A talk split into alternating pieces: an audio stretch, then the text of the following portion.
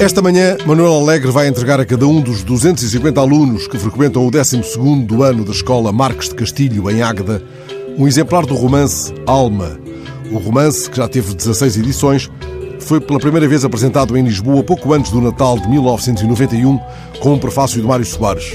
Nesse texto, Soares chama-nos para o que considera um grande romance, a história de uma terra de província, num dado momento histórico, com as suas personagens, o seu ritmo, as paisagens, o rio, os animais, especialmente os peixes e os pássaros, e um certo halo nostálgico da infância, recriada por uma memória intacta, límpida, seletiva, precisa nos mais ínfimos pormenores.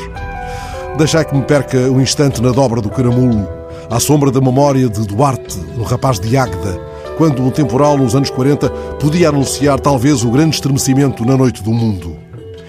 Eu ouvia o estalar das pinhas e das achas que ardiam depressa, com chamas altas, naquele fogão de magnífica tiragem. Sentia uma grande ternura e gostaria de poder agarrar para sempre a magia daqueles instantes. Olhava ora o meu pai, ora a minha avó, ambos muito antigos, com uma forma de coragem que nunca mais encontrei. Eles eram invencíveis. Havia dentro deles algo que não se vergaria nunca. Já quase a adormecer, Senti uma inexplicável tranquilidade. Era talvez a certeza de que a eternidade estava dentro daquela noite e nunca mais nada a apagaria. Esta é uma passagem do livro em que o rapaz, chamado Duarte, pergunta ao pai porque é que alguns dos seus colegas da escola não têm sapatos. Duarte é alegre, claro. Alma é Águeda, o lugar onde correu a infância do escritor.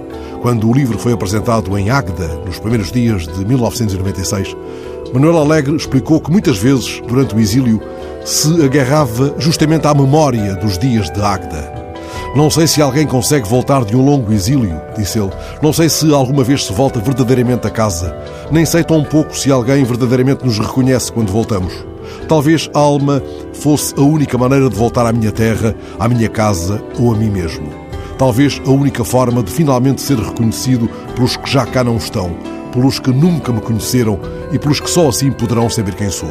Ou quem não sou, sabe-se lá. Quando regressar hoje aos lugares da sua infância, Manuel Alegre voltará a ser Duarte, Águeda será de novo Alma, Ulisses estará de volta a Ítaca, sem precisar de mostrar a cicatriz mais funda, mais antiga.